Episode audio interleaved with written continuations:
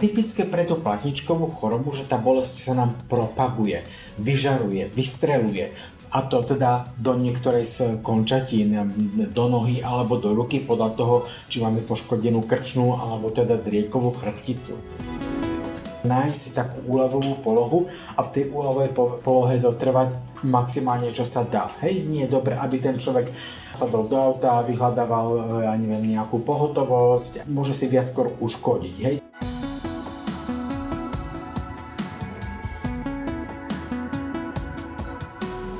Dobré zdravie je silné zdravie a silné zdravie je zdravísimo. Vysunutá platnička je mimoriadne nepríjemný a bolestivý stav, ktorý nás vie nielen poriadne potrápiť, ale aj vyradiť z denného režimu. V dnešnom podcaste sa na problematiku vysunutej platničky pozrieme bližšie, a to spoločne s neurológom pánom doktorom Milanom Grofikom z Univerzitnej nemocnice v Martine. Moje meno je Tatiana Poliaková a prajem vám príjemné počúvanie. Vysielanie podcastu podporila spoločnosť Vorvak Pharma Slovensko a stránka bezbolestichrbta.sk. Mediálnym partnerom podcastu je online magazín plný Elánu, kde sa dočítate o zdraví a o mnoho viac. Dobrý deň, pán doktor, vitajte. Dobrý deň, ďakujem pekne za pozvanie. Aj my ďakujeme, len pre správnosť podotknem, že sa v štúdiu nevidíme naživo, ale nahrávame dištančne, čo však nič nemení na tom, že sa budeme rozprávať na veľmi zaujímavú tému. Máme kopec otázok, na ktoré od vás potrebujeme počuť relevantné odpovede, tak poďme hneď na to. Bolestivá téma, povedzme si prosím na úvod, čo je to vysunutá platnička a ako k tomuto javu dochádza. Áno, ľudovo veľmi často teda zvykneme počuť ten termín vysunutá platnička. Ja by som to možno trošku preklopil do takého správnejšieho výrazu, aj to vlastne platničková choroba, hej, pretože má viacero štády, viacero typov, aj keď naozaj v tej laickej e, verejnosti zvyčajne počúvame o tej vysunutej platničky. Platničková choroba znamená vlastne isté degeneratívne opotrebovanie platničky, ktoré môže súvisieť s dlhodobým preťažovaním chrbtice alebo aj s nejakým akútnym preťažením chrbtice, kedy to proste tá platnička ako tlmivý nárazník nevydrží a nejakým spôsobom sa vysunie. Takže ten ľahký stupeň vysunutia, hovoríme tomu protrúzia, je stav, kedy je teda vnútro tej platničky, to želatinózne nukleus pulpózum nevyliaté, hej, je, ostáva samotné v tom obale, väčší stupeň poškodenia potom hernia platničky. To znamená, že v tomto prípade je už to púzdro platničky prasknuté a došlo vlastne k prieniku tej želatinóznej platničkovej hmoty toho jadra do spinálneho kanála. A najväčším, najvýraznejším stupňom poškodenia tej platničky je to, ak sa tento e, ľudovo úlomok platničky, čiže časť toho želatinázneho jadra, dostane aj mimo vykletej platničky a teda môže voľne putovať v tom spinálnom kanáli, čiže sú to také ľudovo povedané úlomky tej platničky. Čiže hovoríme o protrúzii, o herní platničky a o sekvestrácii, o úlomku, o sekvestre platničky. Veľmi pekne vysvetlené, ďakujem. Existuje skupina ľudí, respektíve pacientov, ktorí majú pre vysunutie platničky, teda správnejšie povedané platničkovú chorobu, väčšiu pravdepodobnosť, alebo dokonca môžeme hovoriť o predispozícii? Určite áno. Tou prvou skupinou ľudí sú samozrejme ľudia, ktorí ťažko fyzicky pracujú alebo náročne športujú, respektíve majú priveľkú záťaž na chrbticu, často však aj v dôsledku nejakých nesprávnych dlhodobých stereotypov, či už pracovných, športových. To je teda tá jedna skupina, povedzme tomu, ťažko pracujúcich ľudí, alebo teda s nesprávnymi pohybovými vzorcami. A tou druhou skupinou ľudí to sú vlastne ľudia, ktorí majú tzv. kongenitálny uši spinálny kanál. To znamená, že majú už od narodenia, čiže geneticky dané po svojich rodičov alebo predkoch, taký uši miechový spinálny kanál. A samozrejme, že keď sa vykledne platnička povedzme o 2 mm v spinálnom kanáli, ktorý má priemer 15 mm, tak to nie je až taká veľká, veľká tragédia, ale ak sa toto isté vyklenutie, tých 2 mm vyklenutie stane človeku, ktorý má spinálny kanál úzky povedzme 8 mm, no tak to tam je potom veľmi natesno a veľmi rýchlo priklačí niektoré nervové štruktúry. Takže to sú také dva faktory. Tie vonkajšie, fyzická aktivita a ten vnútorný neovplyvniteľný faktor, teda akú máme teda ten priemer, tú šírku toho spinálneho kanála. Bežní pacienti majú možnosť sa toto dozvedieť, akú majú šírku tohto kanálika? Dá sa to, áno, a to pomocou e, vlastne rengenových metód, najčastejšie teda buď e, magnetickou rezonanciou, prípadne CT vyšetrením e, chrbtice sa dá tento rozmer zistiť, áno. Pán doktor, ľudské telo nás pravidla vopred varuje pred väčšími zdravotnými problémami. Častokrát však nevieme tieto signály správne čítať. Je to takto aj pri platničkovej chorobe? Existujú nejaké skoré signály, ktoré sa nás snažia varovať? Áno, platničková choroba má svoje špecifické príznaky. Nejedná sa o takú tú jednoduchú, nešpecifickú bolesť, kedy ma len boli v krížoch alebo kedy mám len bolesti v krčnej chrbtici, ale typické pre tú platničkovú chorobu, že tá bolesť sa nám propaguje, vyžaruje, vystreluje a to teda do niektorej z končatín, do nohy alebo do ruky podľa toho, či máme poškodenú krčnú alebo teda driekovú chrbticu. Takže ako náhle tá bolesť nie je len v mieste, teda v lumbálnej, v driekovej oblasti krčnej, ale propaguje sa nám do e, končatín, konkrétne teda až treba až do prstov na nohách alebo prstov na rukách, tak to je asi taký najčastejší varovný príznak a úplne typický príklad e, preto, že to nebude nešpecifická bolesť chrbta, ale v tomto prípade je to už vysunutá platnička, ktorá pritlačila na nerv, ktorý samozrejme potom prebieha do tej dolnej alebo hornej končatiny. Takže toto je najčastejší príznak, vystrelovanie tej bolesti do končatiny. Existujú potom aj ďalšie príznaky? Áno, okrem toho, že vystrelujú tam bolesti, aj tu bolestivý príznak, tam môže byť aj slabosť. To znamená, že ten pacient povie, že tá bolesť mu vystreluje poviem, do pravej nohy a súčasne na tú pravú nohu zakopáva, hej, alebo má problém ísť po schodoch, postaviť sa na špičku. Čiže aj tie motorické pohybové príznaky v zmysle oslabenia a rovnako aj tie senzitívne alebo citlivostné príznaky v zmysle porúk citlivosti sú okrem tejto bolesti typické pre tento radikulárny syndrom alebo teda pre platničkovú chorobu. Ten pojem radikulárny syndrom znamená to, že je odvodené od latinského slova radix, to je nervový koreň a vlastne ak tá platnička sa vysunie a dotkne toho nervového koreňa, čiže v mieste, kde odstupuje nerv, e, tak e, preto hovoríme o tzv. radikulárnom syndrome ako takom kvázi synoníme pre platničkovú chorobu. Keď sa mi podarí tieto prvé e, príznaky identifikovať, čo môžem robiť? Ako by som mala postupovať?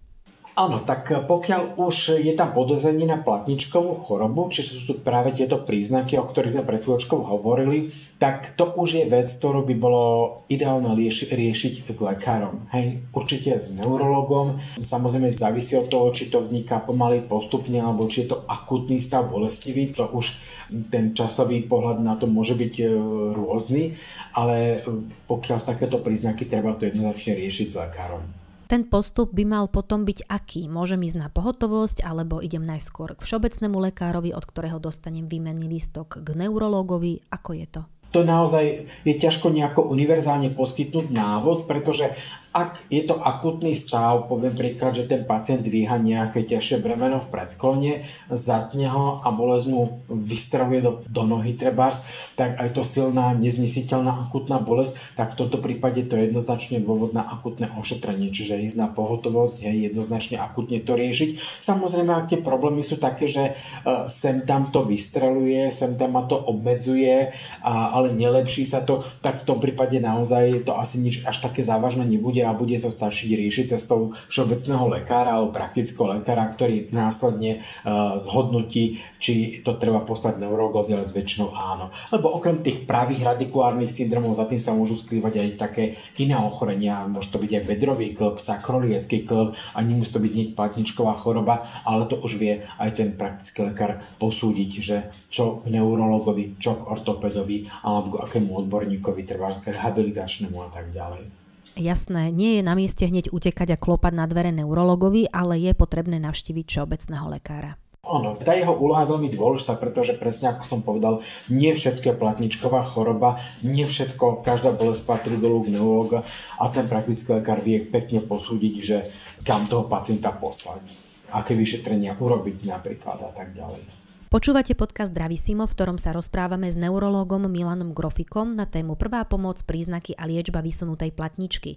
Pán doktor, čo keď sa mi už platnička vysunie? Ako by mala vyzerať prvá pomoc v tomto akutnom bolestivom stave, čo sa týka môjho domáceho ošetrenia?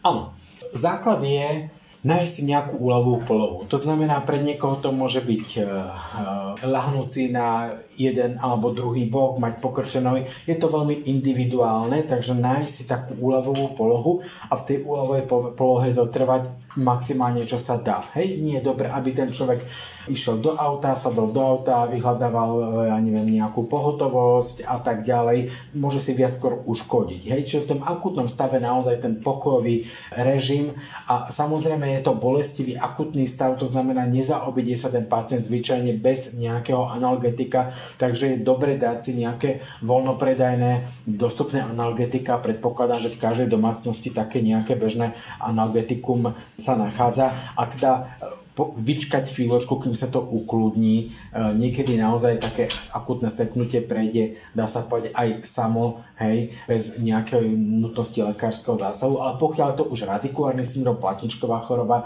tak zvyčajne v tom akutnom stave je nutná tá lekárska pomoc. Ale ako pacient, čo, čo môže pacient pre seba urobiť, je naozaj nerobiť e, žiadnu fyzickú aktivitu, ostať v kľude, pokiaľ sa dá. Uh-huh. A ako ste spomínali, užiť aj nejaký liek proti bolesti. A užiť samozrejme ten liek proti bolesti. Pán doktor, ako potom vyzerá ďalej diagnostika vysunutej platničky? Vie neurológ toto ochorenie diagnostikovať bez špeciálnych vyšetrení, alebo je nutné napríklad vyšetrenie magnetickou rezonanciou?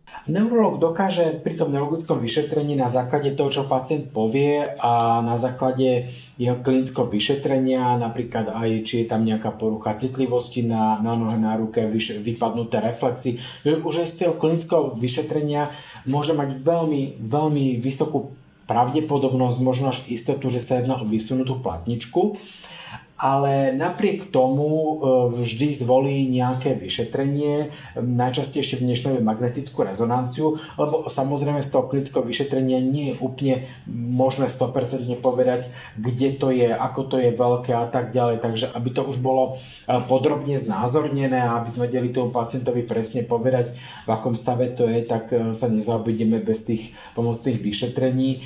Jednou z možností je teda CT vyšetrenie chrbtice, ktoré však však e, síce je bežne dostupné, e, relatívne krátke čakacie doby, ale zase treba povedať, že má radiačnú záťaž a nie až tak e, silnú senzitivitu, to znamená, že nie všetko znázorní. O mnoho lepšie samozrejme tá magnetická rezonancia, ktorá nás jednak radiologicky nezaťaží žiarením a jednak poskytne o mnoho viac informácií. Keď už máme diagnózu, vieme, čo máme s tou platničkou, v akom štádiu to ochorenie je, môžeme sa liečiť. Čo zvykne neurolog predpisovať takýmto pacientom? V tom eh, úvodnom eh, štádiu je v podstate najdôležitejšie zbaviť pacienta nejakej silnej bolesti. Istá miera bolesti samozrejme tu ostáva, tá bolesť má pre človeka aj ochranný význam, to znamená, že zamedzí mu e, robiť nejaké neprirodzené alebo pre neho zdraviu škodlivé manévre, pohyby, takže zase úplne 100% zbaviť toho človeka. V priebehu pár minút bolesti, to naozaj nie je cieľom toho lekárskeho zásahu. Má to byť e, útlm bolesti do určitej znesiteľnej podoby, ale hovorím, istý stupeň bolesti tu žiaduc veci, lebo ten pacient by si naozaj v priebehu krátkej doby vedel zásadným spôsobom pohybovo ublížiť a treba tú vysunutú platničku ešte viacej vysunúť a teda nie úplne dobré ísť na dorast tou bolesťou. Čiže na jednej strane samozrejme liečba bolesti, na druhej strane pokojový režim, už z týchto dôvodov, ako som už povedal. A po tretie by som povedal, že dať teda aj k tým liekom od bolesti nejakú tú adjuvantnú terapiu, pomocnú terapiu.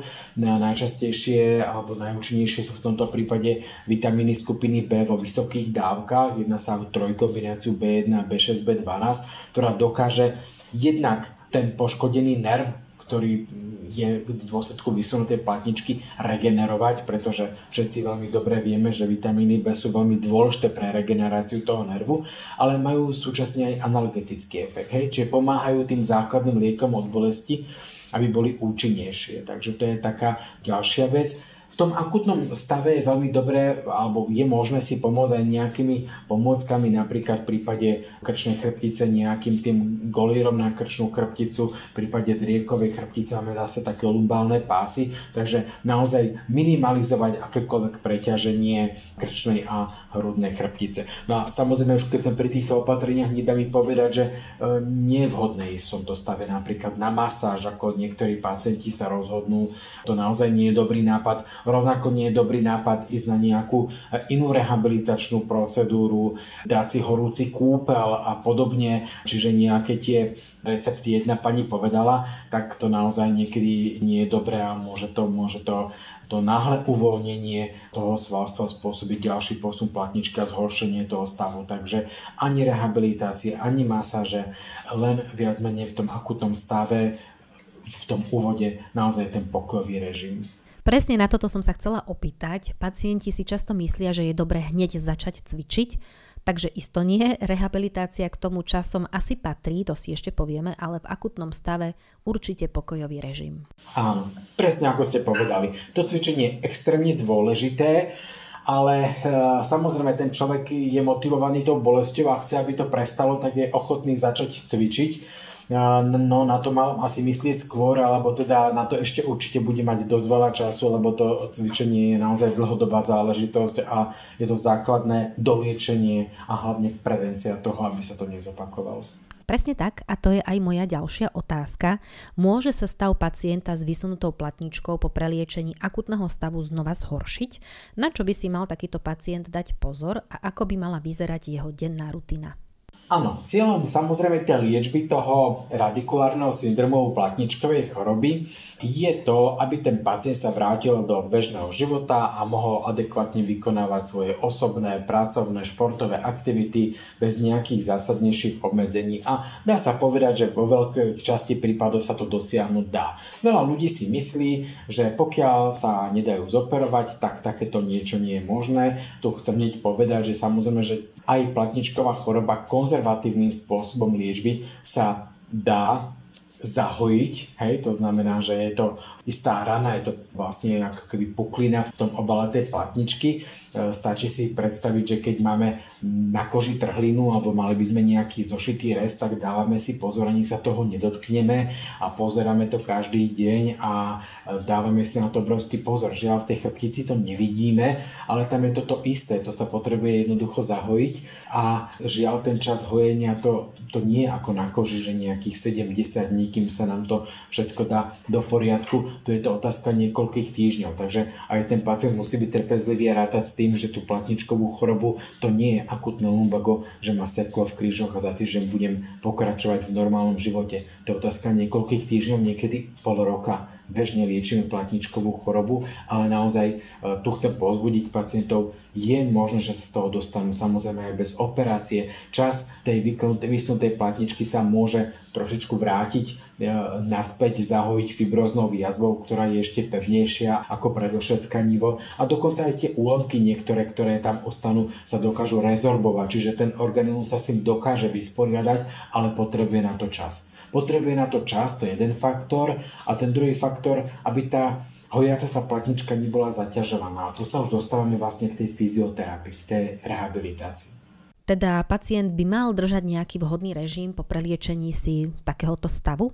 Áno, potom pre liečení by malo práve následovať to rehabilitačné doliečenie, kde by som chcel upraviť pozornosť práve na tú fyzioterapiu. Ľudia majú veľmi radi masáže, iné rehabilitačné procedúry, ultrazvuky, parafíny, lasery a tak ďalej to je naozaj len, naozaj len doplnok tej liečby. Tá podstata je aktívne cvičenie, fyzioterapia. To znamená, aby ten rehabilitačný pracovník alebo fyzioterapeut sa pozrel na to pacienta a on zistí, ktoré svaly sú oslabené, ktoré sú preťažené. On si toho pacienta vyšetrí pri rôznych pohyboch a zrazu veľmi ľahko vie identifikovať, čo treba oslabiť, čo treba posilniť, čo treba uvoľniť a navrhne tomu pacientovi individuálne cvičenia šité na mieru konkrétneho toho pacienta a úlohou toho je to, aby sa to pekne zahojilo a hlavne, aby sa to nevrátilo. Totižto tie platničky, tie stavce a to všetko nám drží pokope tzv. hlboký stabilizačný systém, čiže sústava svalov,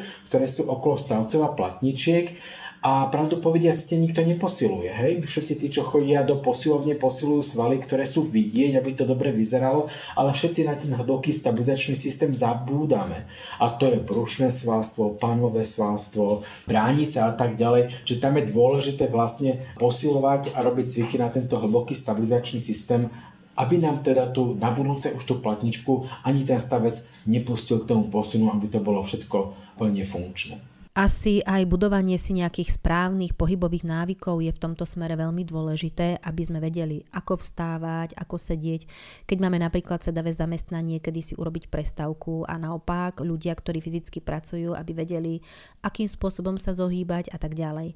To všetko nás rehabilitačný pracovník naučí. Je to tak? Presne tak, to sú tie najdôležitejšie veci, tá denná rutina, ktorú robíme nevedome. My si to už ani neuvedomujeme, či je to dobré, či je to zlé. My sme už roky navyknutí na určité pohybové stereotypy a tie stále vykonávame a stále na nich a podľa nich ideme. Hej? A ak toto nezmeníme, no tak je veľká pravdepodobnosť, že sa dostaneme opäť časom tam, kde sme boli. To znamená, že áno, to, že budeme cvičiť 10-15 minút denne to, čo treba, to nestačí tam je presne najdôležitejšie zasiahnuť do tých bežných e, denných rutín a uvedomiť si, ktoré tie stereotypy pohybové sú zlé a musíme ich nahradiť novými. V tom nám pomôže teda fyzioterapeut, ale samozrejme sú aj rôzne stránky na internete, vrátanie bezbolesti chrbta.sk, kde takéto cvičenia a takéto e, rady ten pacient nájde, ako sedieť, ako umývať riad, ako vysávať a tak ďalej a tak ďalej. Áno, na to sme odkazovali v úvode podcastu a zopakujme si to bezbolestichrbta.sk. Tam je tzv. škola chrbta, ale isto je dobré sa zveriť do rúk odborníka a neskúšať všeličo doma sám, hlavne po takomto dramatickom preliečení sa, ktoré trvá týždne až mesiace. Asi je lepšie sa zveriť do rúk odborníka. Pán doktor, moja posledná otázka k téme. Existuje prevencia platničkovej choroby, na čo by sme sa mali z pohľadu neurológa zamerať, aby sa nám toto v živote vyhlo? V prvom rade sa opäť dostaneme do tej predchádzajúcej otázky a opäť zobrazníme úlohu práve toho každodenného cvičenia, fyzioterapie a denných stereotypov. Myslím, že tam je úplne všetko, čo sa týka práve tejto prevencie. Čiže ako náhle mám nejaké bolesti, hoď aj nešpecifickú, jednoduchú bolesť chrbta, mal by som sa zamyslieť, že a tak toto asi niekde je to predsa len signál, ktoré naše telo dáva e, nám, že niečo nie je v poriadku a samozrejme to, to není otázka, zoberiem si nejaký liek od bolesti, však to prejde. To je možno len ako naozaj vynimočne alebo v tom akutnom prípade, ale je to vlastne signál preto, že niečo nerobíme dobre. Hej, buď veľa sedíme, alebo zle sedíme, alebo teda nejakú inú tú pohybovú aktivitu a treba sa nad tým zamyslieť, čo počas dňa robím pre tú chrbticu a naozaj zistím k tomu, že v podstate ja ho niekoľko hodín len preťažujem. Zle zaťažujem, hej, a najvyššie ešte okrem toho aj možno niektoré pohybové aktivity, ktoré robím, tak nerobím, nerobím správnymi stereotypmi. Takže myslím, že celá tá prevencia je práve v tom cvičení, a v fyzioterapii. No a snad to posledná vec, ktorú by sme ešte k tej prevencii povedali, je samozrejme aj obezita, pretože samozrejme treba si uvedomiť, že tie klby, alebo vlastne tá chrbtica, to nie sú len plátničky, ale to sústava stavcov plátničiek a hlavne malých drobných klbíkov, ktoré distribujú tú e, silu tej záťaže a samozrejme, ak vlastne tá chrbtica nesie rozdiel teda, či nesie 10 kg, 20 kg, 50 kg, tak samozrejme aj toto je veľmi závažný faktor a príčina bolesti chrbta, obezita. Možno aj výber vhodného športu trebárs. S pribúdajúcim vekom sa určite nevenovať nejakým jednostranne zaťažujúcim športom, možno zvoliť nejakú ľahšiu aktivitu, chôdzu alebo beh na lyžiach. Máme kopec podcastov na túto tému. Prípadne ako ste v úvode rozhovoru spomínali, keď viem, že mám genetickú predispozíciu na toto ochorenie, asi sa viac zamerať aj týmto smerom a dávať si na seba trošku viac pozor. Áno, určite. A naozaj aj s tým výberom športov, áno. Tých športov je strašne, strašne veľa. E, samozrejme, každý máme svoje obľúbené, k čomu inklinujeme, ale niekedy to musíme trošku prispôsobiť tomu nášmu zdravotnému stavu a je treba povedať, že sú e, športy, ktoré sú veľmi dobre ideálne pre chrbticu, iné sú viacej zaťažujúce. V tomto prípade by som snad najviac ešte uprednostnil a spomenul okrem toho, čo ste vyspomínali, aj plávanie. Hej, to, ale myslím opäť technicky dobré plávanie. Hej. Veľakrát vidíme na tých plávarniach teda jedincov e, s výraznou hyperextenziou trupu, to znamená vysunutá hlava, aby sa teda hlavne staršie dámy, aby sa im vlasy nezamačali, tak ja vždy, keď to vidím, tak mi je trošku ľúto je ich krčných chrbtice, pretože naozaj tá technika plávania v tomto prípade nie, nie je úplne ideálna, ale zase kvitujem, že to športová aktivita je to fajn. Hej, ale niekedy je dobre aj v rámci toho športu uh, sa poradiť s nejakým trénerom alebo fyzioterapeutom, ako to správne robiť, lebo naozaj môže to mať veľmi priaznivý potom efekt aj na zdravotný stav. A opäť sme pri tých stereotypoch. Takisto ako denný stereotyp môže byť nesprávny, aj stereotyp pri športe môže byť nesprávny. Pán doktor, máte pre nás na záver ešte nejakú radu, odporúčanie? Prajem všetkým poslucháčom, aby ich nebolo chrbát a súčasne im k tomu dodávam, že veľkú časť toho majú vo svojich rukách, takže nech športujú, hýbu sa a urobia maximum pre svoj chrbát. Áno, a lekári nie sú kúzelníci, aj napriek tomu, že sa nám snažia pomáhať, takže v prvom rade sa musíme o seba starať sami. Presne tak. Pán doktor, ešte by som vás rada minútku zdržala. Mám na vás e, netradičnú otázku. Vy pôsobíte v Martinskej univerzitnej nemocnici a práve tam sa v oktobri konala špeciálna medzinárodná súťaž pre medikov a ošetrovateľov s názvom MedGames. Registrujete ju? Áno, samozrejme, je to veľmi známa súťaž a myslím si, že veľmi obľúbená medzi teda študentmi jak všeobecného lekárstva, ako aj ošetrovateľstva. Sám sa podielam na výučbe študentov medicíny, takže mám isté aj odozvy z týchto súťaží a je to veľmi pozitívne hodnotené. Ja ako lekár môžem k tomu povedať len toľko, že naozaj som veľmi rád, že na pôde Univerzitnej nemocnice a lekárskej fakulty takýto projekt unikátny vznikol, pretože je to veľmi zaujímavé hlavne v tom, že študenti medicíny, budúci lekári sa priamo jednak formou súťaže, čiže zábavnou formou v nemocničnom prostredí, čiže nie v virtuálnom prostredí knihy, ale v priamom zdravotníckom zariadení podielať na poskytovaní zdravotnej starostlivosti, riešiť isté zdravotné problémy, ktoré pre nich pripravia ich učitelia, vysoko kvalifikovaní odborníci v príslušných odboroch Takže naozaj, naozaj si myslím, že to je veľmi krásna aktivita tejto nemocnice a fakulty. A prispieva to aj k tomu, aby zo študentov medicíny vyrástli, myslím profesne, takí úžasní odborníci, ako ste vy. Držíme preto tejto súťaži palce, nech sa môže konať aj o rok. Výsledky tohto ročníka nájdete na webe medgames jlfuk.sk, sú tam aj fotografie, je to veľmi pôsobivé, odporúčam si to pozrieť. Vám, pán doktor, ešte raz ďakujem a želám vám veľa úspechov vo vašej práci. Ďakujem pekne, podobne aj vám príjemný zvyšok dňa ešte prajem. Ďakujem pekne, do počutia. Dnešné Zdravisimo sa končí. Nahrávky podcastu nájdete na portáli bezbolestichrbta.sk, kde si môžete prečítať články od ďalších odborníkov, ktoré vám môžu pomôcť dosiahnuť život bez boľavého chrbta. Nájdete nás aj na Facebooku, Instagrame a YouTube ako Zdravisimo podcasty o zdraví. Budeme radi, ak náš podcast odporúčite svojim priateľom a známym a želáme vám pevné zdravie. Do skorého počutia. Vysielanie podcastu podporila spoločnosť Vorvak Pharma Slovensko a stránka bezbolesti chrbta SK. Mediálnym partnerom podcastu je online magazín plný elánu, kde sa dočítate o zdraví a o mnoho viac.